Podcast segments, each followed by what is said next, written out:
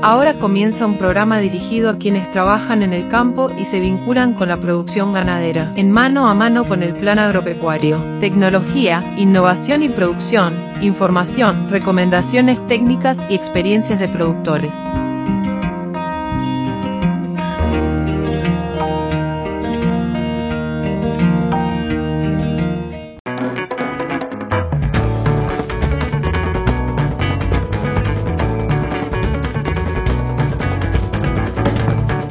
Bienvenidas y bienvenidos a una nueva emisión de Mano a Mano con el Plan Agropecuario. Es un gustazo reencontrarnos a través de Radio Carve, Radio del Oeste, Radio Tabaré y La Hora del Campo, llegando a lo largo y ancho del país a toda la patria.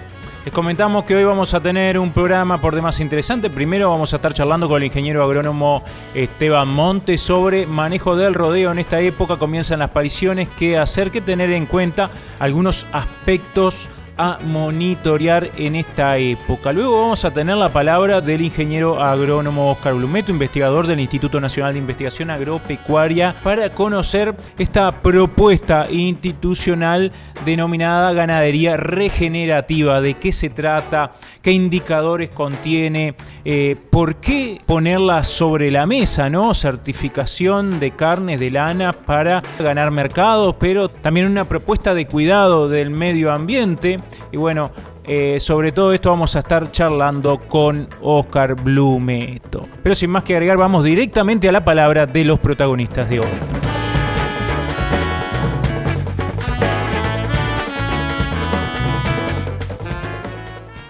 Como decíamos, íbamos a estar charlando con Esteban Montes sobre la situación actual del rodeo de cría y bueno, qué elementos hay que tener en cuenta. Tal vez eh, no son muchas las recomendaciones en esta época del año, pero siempre hay algo para hacer, para monitorear, para ver, justamente para mejorar la performance, en este caso del rodeo, cuando empiezan las apariciones. Buen día, Esteban, es un gusto estar conversando contigo. ¿Qué tenemos que estar mirando hoy teniendo en cuenta que empiezan las apariciones respecto al rodeo, claro está.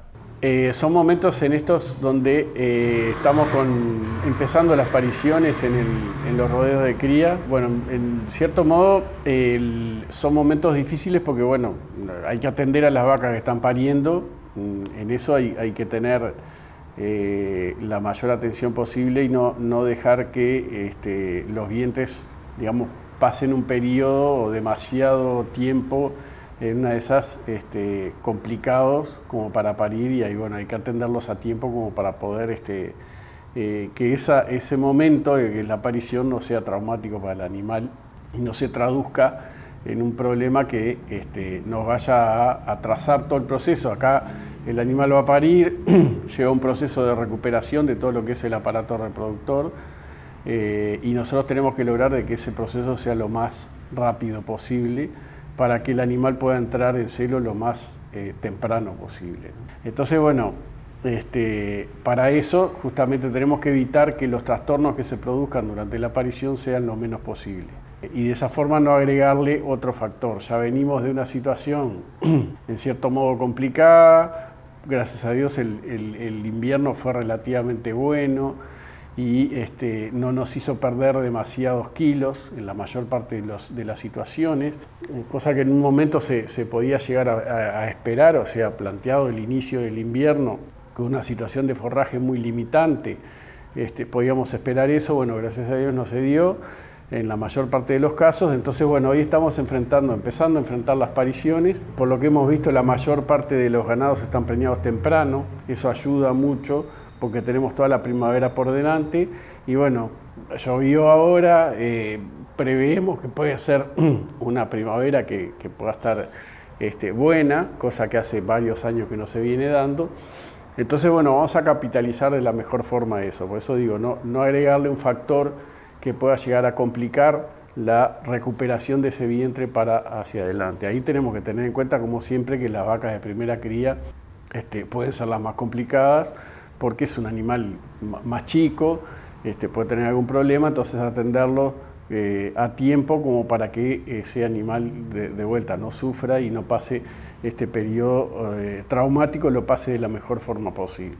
Después de ahí ya tenemos que empezar a mirar a ver cómo eh, justamente se va dando la evolución de la condición corporal de, esos, de los diferentes rodeos. otra vez, la vaca de primera cría es la, es la más complicada de todas. Este, eso, en la medida que lo podamos hacer parir ir aparte, en un potrero aparte, para poderle dar mejor condición a esos animales, o sea, darle mejor situación de pasturas a esos animales, es mejor. Inclusive podemos agarrar del lote de vacas aquellas que estén en inferior condición corporal y, este, y en función de eso, bueno, poderles dar alguna, alguna pastura un poco mejor como para que esos animales puedan criar bien el, ternero y a su vez recuperarse lo más rápido posible para volver a, alzarse este, tempranamente. Entonces ahí, bueno, tenemos que ir jugando un poco con las cosas como para poder lograr eso. También están las vaquillonas que se entora por primera vez, ¿no? Bueno, eso ya la, recordemos, ya las tenemos que venir preparando desde antes. Ahora si nosotros las apuramos mucho, vaquillonas que estén muy atrasadas, eh, lo único que vamos a hacer va a ser eh, engordarlas y ellos no van a acompañar el desarrollo. Entonces es probable que este, si, si, le damos una muy buena pastura, esos animales van a llegar con el peso al momento de entore, pero no van a llegar con el desarrollo. Entonces van a estar este, pesadas, pero no se van a estar alzando y lo que nosotros tenemos que buscar es que, es que lo hagan de esa forma, o sea, que se alcen temprano, así empezamos el ciclo reproductivo eh, en buena forma. Entonces ahí, este, bueno, tenemos que tener eh, un poco de cuidado para ver qué son, eh, cuáles son los animales y en qué estado están para poder este, empezar a eh, prepararlos para ese momento. Lo otro que hay que preparar son los toros. Recordemos, este, según lo que los compañeros veterinarios siempre nos, alertan, es que bueno, la otra parte que hay que jugar es con el tema de los toros. O sea, nosotros preparamos los vientres, está todo bien, tenemos la condición corporal, tenemos este, montones de medidas de manejo para, para justamente enfrentar esa situación, pero por otro lado tenemos que ver cómo están los toros y para eso recordemos que los espermatozoides que se están formando hoy son los que se van a usar dentro de 60 días. Entonces, justamente tenemos que ver cómo están esos animales para este, poder enfrentar el inicio del entore este, con unos animales que estén en buena condición eh, y además que, sean, este, que estén fértiles como para poder justamente este, no tener problemas con, los, con, el tema de los toros al, momento del entore. Entonces, bueno, son algunas cosas que tenemos que tener en cuenta. Por suerte la situación eh, se está dando relativamente bien, hay muy buena humedad en los suelos, el clima viene ayudando en general, además de la humedad, con la temperatura, y todo eso colabora para que justamente eh, la situación, además de que venimos de, unas apariciones que van a ser tempranas, eh, colabora para tener una, situación para el rodeo de cría que por ahora viene siendo muy, muy buena. Y, este, y bueno, creo que con algunos ajustes en lo que son los manejos, mirando la condición corporal de los animales, prestándole atención a aquellos que, tienen mayores requerimientos, como decíamos, la de primera cría, algunas vacas que estén en inferior condición corporal, bueno, haciendo unos manejos artesanales con respecto a eso podemos lograr, digamos, ponerle la, frutilla en la torta a esta situación que se está dando, que por ahora viene relativamente bien y que este, esperemos que a lo largo de la primavera se siga dando de esa forma. Gracias Esteban, esperemos que así continúe y bueno, que el clima acompañe ¿eh? Eh, se espera un buen crecimiento de pasturas si la cosa sigue así. Nosotros continuamos con más mano a mano con el plan agropecuario.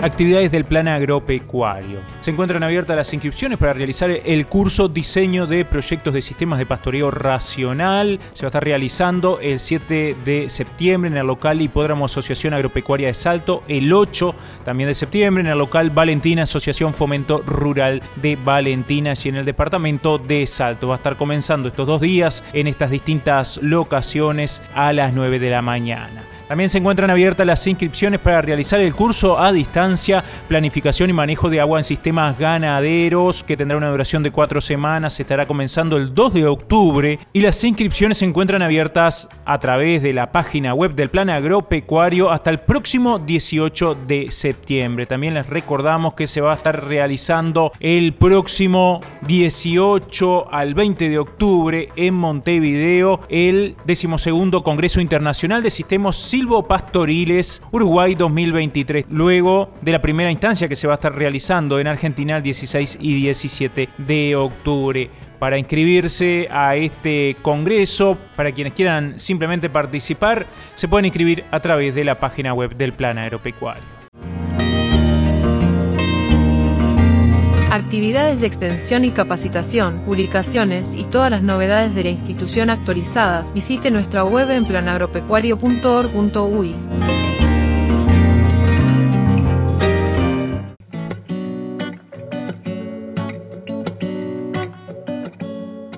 Como les decíamos, estuvimos en INIA, en la Estación Experimental de las Brujas. Allí nos encontramos con el ingeniero agrónomo Oscar Blumeto, investigador de esa institución, para conocer esta propuesta conceptual del el Instituto Nacional de Investigación Agropecuaria, propuesta que él encabeza denominada ganadería regenerativa. ¿De qué se trata? ¿Cuál, ¿Cuáles son los motivos para que INIA esté investigando sobre el tema? ¿Y qué características tiene esta nueva conceptualización tal vez de algo que muchos productores ya están realizando conscientemente, pero que hay un trasfondo científico eh, que puede colaborar en mejorar la propuesta de producción de carne y lana de Uruguay respecto al mundo para vender sus productos, pero también para el cuidado consciente del medio ambiente. Sobre esto vamos a estar charlando con Oscar Blumeto. Buen día, Oscar, es un gusto estar conversando contigo mano a mano con el plan agropecuario. Bueno, es un gusto, como siempre, a las órdenes y esperamos hablar de muchas cosas interesantes. Bueno, vamos eh, a la temática que nos convoca. ¿Qué es eh, la ganadería regenerativa? ¿Por qué esta propuesta de parte de INEA? El, por qué trabajar con ganadería regenerativa o con el concepto de ganadería regenerativa eh, viene claramente una, demanda del, del, mercado, que surgió con el mercado de lanas finas y superfinas, que demandaron a, la industria uruguaya este, lanas que provenieran de sistemas regenerativos, pero que hoy poco a poco comienza también eh, la carne, que, con lo cual pasa a tener otra importancia económica también a, demandar esos, esos productos, o la industria ve que también viene este, la demanda de, alimentos por el lado de la ganadería regenerativa, y también eh, el cuero, que hoy por hoy ha sido un, problema este, para Uruguay porque no hay eh, mucho mercado, pero también empieza a haber demanda por ese lado. Entonces, nosotros recibimos eh, esa demanda y al igual que, mucha gente nos preguntábamos que, bueno, qué es ganadería regenerativa, qué implica, y empezamos a hacer una, una búsqueda amplia de, eh, del concepto, de qué involucraba y demás. Porque en Uruguay, si bien ya hay gente trabajando en, esquemas de ganadería regenerativa, se asocia casi que exclusivamente al manejo boacén eh, del pastoreo que es una de las formas de, encarar la, ganadería regenerativa, pero no necesariamente es excluyente, por lo menos desde nuestra visión. Y empezamos a buscar una, visión más, más holística, porque el concepto además viene de la ganadería regenerativa y ahí este, eh, de la, perdón, de la agricultura regenerativa y ahí obviamente eh, sí, la agricultura se enfrentaba a muchos problemas de sostenibilidad, de destrucción, incluso hasta desertificación y bueno, incluso entre los conceptos básicos que se manejan de, la producción regenerativa, manejan la incorporación de los animales al sistema como parte importante. Eh, en el caso de la ganadería, la incorporación de los, y menos la nuestra, la incorporación de los animales al sistema no es un problema, eh, los animales son el sistema. Pero vimos que en otras partes del mundo también estaban eh, trabajando el, concepto desde una visión mucho más amplia. Entonces, básicamente lo que hemos hecho es hacer coincidir los conceptos más amplios de ganadería regenerativa que hoy se manejan en el mundo, con una trayectoria anterior que teníamos de trabajar indicadores ambientales en forma muy amplia, acordados internacionalmente, básicamente los propuestos en las guías LIP, y habíamos desarrollado metodología para evaluar ambientalmente los, sistemas de producción ganadera. Y lo que, lo que hemos hecho en, esta propuesta es, bueno, conjuntar eso y, dar un esquema de lo que sería la, la filosofía de, ese tipo de producción, eh, digamos, los objetivos, metas y demás, sets de indicadores validados internacionalmente, aceptados y que nos permiten medir las cuatro dimensiones básicas que normalmente eh, evaluamos en el ambiente, que son atmósfera, suelo,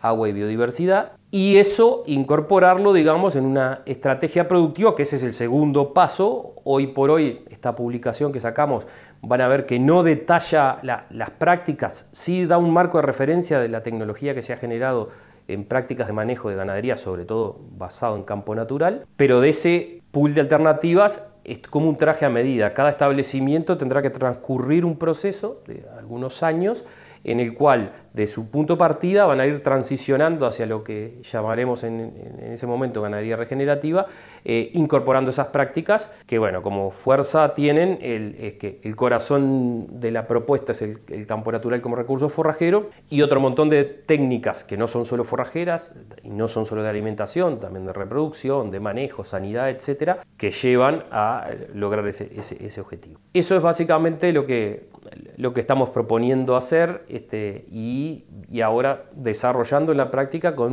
una gran cantidad de productores interesados, algunos de los cuales van a estar incorporados en, proyectos INIA que, ya están eh, aprobados, con idea aprobada, ahora falta ultimar digamos, los, detalles, y muchos otros se irán incorporando con proyectos paralelos que están impulsando eh, el propio sector privado, tanto desde la industria de la lana como de la industria de la carne, para generarle escalamiento, es decir, cómo pasamos de un grupo de productores básicos, que, es el que podemos llegar a atacar desde un proyecto de coinnovación, a un grupo más grande de productores que requerirá generar capacidades de evaluación, capacidades de seguimiento, de, transferencia, de, verificación y después eventualmente certificación de, los procesos. Eh, Oscar, Hablabas de indicadores, indicadores requieren mediciones, monitoreos, o sea, INI está pensando en desarrollar eh, tipologías, eh, formas de monitoreo que fueran más factibles de realizar a cada uno de los predios, pensando en los costos y también si lo que se busca es escalar el proyecto o la propuesta. Sí, eso es, eso es un aspecto importante y quizás uno de los, de los, de los medulares por el, por el costo que tiene tanto económico como técnico, porque se requiere gente capacitada. Eh, sí se puede, de hecho estamos, la primera fase que encaramos es la de capacitación de recursos humanos para, para escalarlo. Eh, también es cierto que son indicadores que tienen un costo inicial elevado, después no se aplican todos los años, entonces este, el costo eventual de la repetición eh, no es que, se repita cada año. Y bueno, quizás la limitante más grande era la de tener recursos humanos capacitados más que el costo de hacerlos en sí.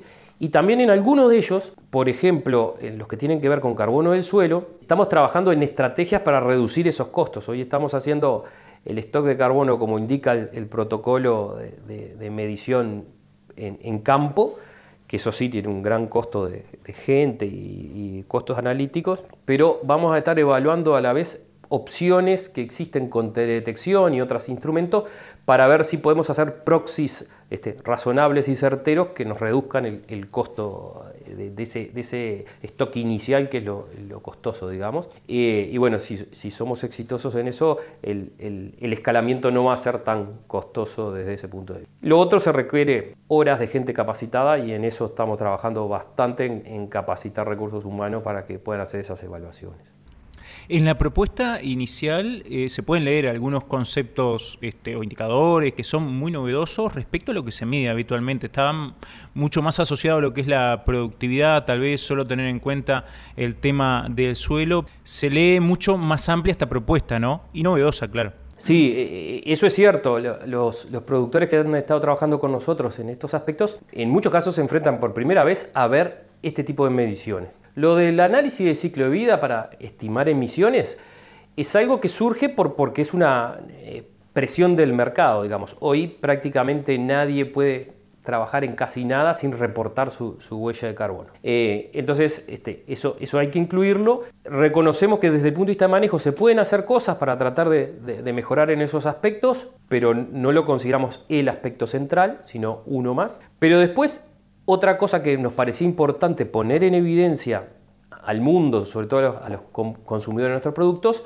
es que hay otras caras del carbono que no son solo la emisión, sino que son sistemas como los nuestros que estoquean muchísimo carbono en el suelo. Y que cualquier cambio de uso, es decir, que estos ganaderos dejaran de ser ganaderos, podrían estar liberando ese stock de carbono del suelo, con lo cual tenemos un problema mucho mayor. Ahora, desde el punto de vista de los productores, hay algo que quizás no resulta tan claro y hay que trabajar con ellos, es que ese carbono también es el que le da la capacidad de retención de agua, la fertilidad del suelo, la estructura, la capacidad de recuperarse después de crisis. Entonces, no es solo algo que hacemos para evitar o disminuir la huella de carbono, sino es algo que también es central para el sistema de producción. Entonces, ahí este, es un objetivo ganar, ganar en todos los aspectos. Problema que tiene ese indicador, ese indicador no, esa variable, es que como partimos de puntos altos de stock de carbono en los sistemas ganaderos extensivos, aumentar el stock de carbono no es fácil, no es una cosa este, que se hace de taquito, digamos, y lleva procesos de años. Entonces, a veces este, se escucha por ahí versiones de que, bueno, vamos a vender bonos de carbono. bueno, no es algo sencillo. aumentar el stock de carbono partiendo de los puntos que partimos este, no, no, es fácil. Ahora, los otros indicadores, que todos tienen que ver con biodiversidad. Algunos desde el punto de vista ecosistémico, como el índice de integridad ecosistémica, para ver cómo está ese ecosistema, tanto para soportar ese, sistema productivo como para las otras funciones que también son importantes para nosotros. la calidad de agua, la cantidad de agua, regulación ambiental, etc. Y la otra, que hay algunos componentes que son más, por ejemplo, estamos proponiendo eh, el ensamble de aves como una de las formas de evaluar la biodiversidad. Esa, esa variable o esa medida ambiental tiene varias varias aristas y todas interesantes. Una, que es un grupo que conocemos bastante y tenemos bastante información, entonces es muy bueno para diagnosticar ambientalmente cómo está la situación, porque sabemos cómo responden algunas aves y, grupos y demás este, según cómo varían en el ambiente o cómo varía ese ambiente. Pero la otra que es un, grupo bastante carismático y bastante útil para la comunicación. Si uno le va a hablar a, un consumidor en cualquier parte del mundo de la biodiversidad, seguramente las aves le resulten simpáticas, este, fácil de entender y, visualmente atractivas, y otros grupos capaz que, hay que eh, cuesta un poco más de trabajo. Y hoy es una de las cosas que empieza a crecer muchísimo dentro de las demandas de los mercados, pero no solo eso, también en los compromisos de los países.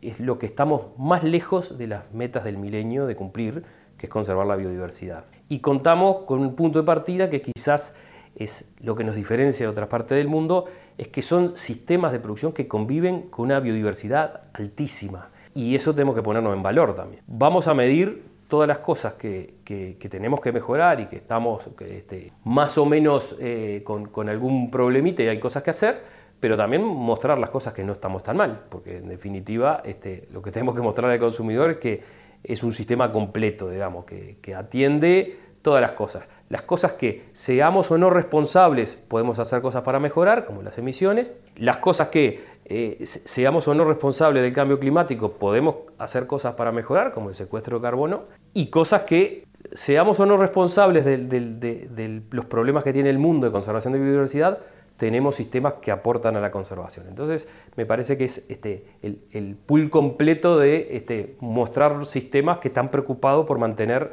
el estatus que tienen, que en, mi opinión mayoritariamente es bueno en, en estos sistemas extensivos.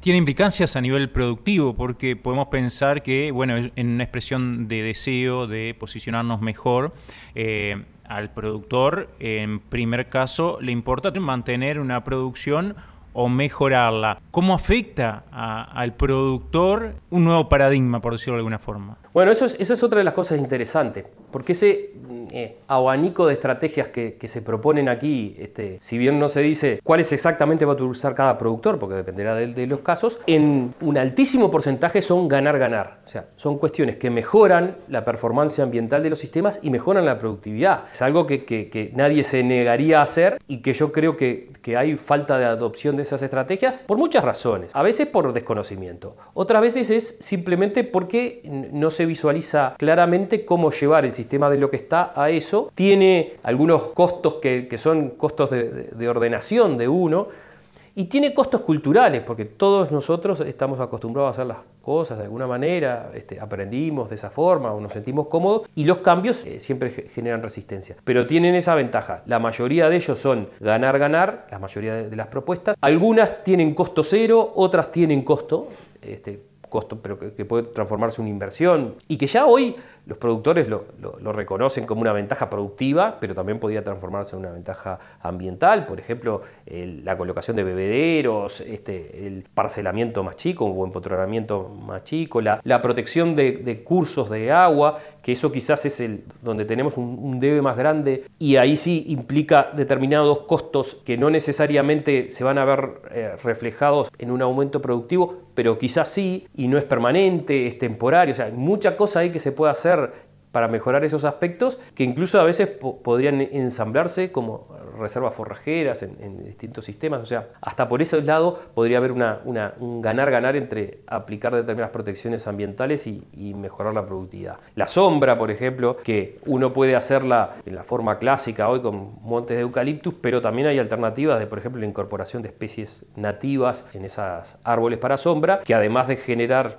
el efecto que uno quiere, va a estar generando otros efectos positivos ambientales. Entonces, así se podrían seguir enumerando un montón de técnicas que, van a contribuir y lo importante, y eso es este, quizás lo, medular aquí, es que no se trata de mañana ingreso en un esquema de esto y tengo que cambiar todo, sino que es un plan, un plan a determinados años donde yo empiezo aquí y me comprometo en cuatro o cinco años a estar aquí, voy planteando mi trayectoria para esa transición a nivel de otros países que pueden ser competidores eh, de, los mismos productos, con Uruguay, ¿de qué se está hablando? ¿Se toman en cuenta estos mismos parámetros? ¿Se hablan de las mismas cosas?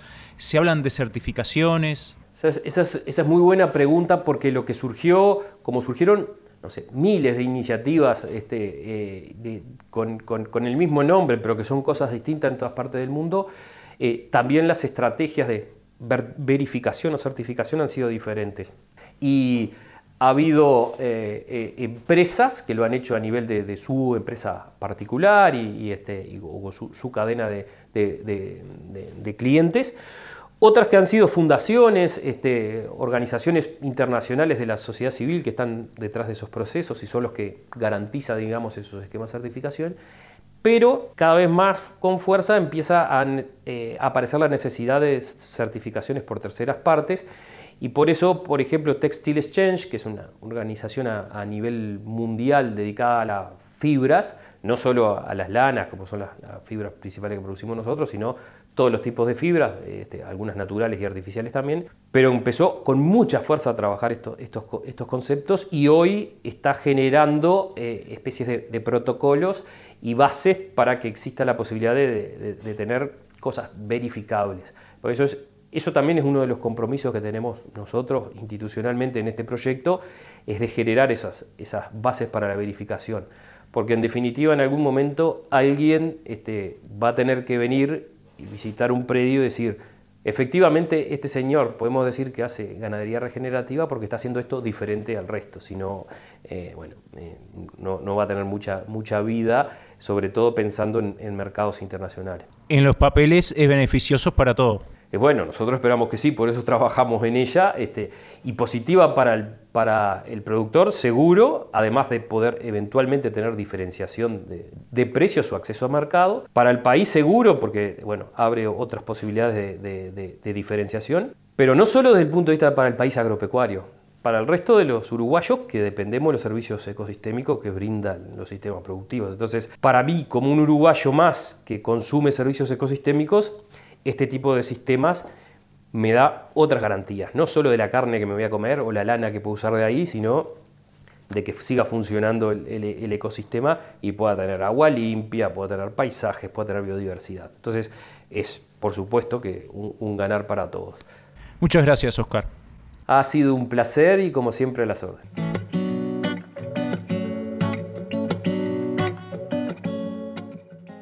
Amigas y amigos, hace un gustazo haber compartido otra emisión de Mano a Mano con el Plan Agropecuario. Les esperamos la próxima semana para seguir compartiendo información, recomendaciones técnicas, experiencias de productores. Vamos a tener noticias al respecto del FPTA 381 Arroz Ganadería, ya que comenzaron a realizarse las actividades eh, públicas de este proyecto. Así que la próxima semana vamos a tener novedades.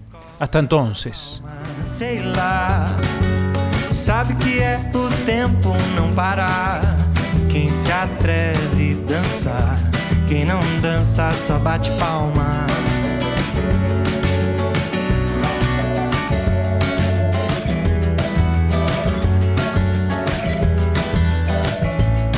Oh, vem cá, vem e me mostra o que que falta pra encaixar na tua Botar jogo na minha cintura. Dois pra lá, dois pra cá. Caio no teu samba. Faço festa em teu quadril. Deixo tudo balançar. Nos encontramos la próxima semana para continuar compartiendo información y poniendo a disposición herramientas para mejorar la producción ganadera de nuestro país y de quienes producen. Plan agropecuario, en el campo y con nuestra gente.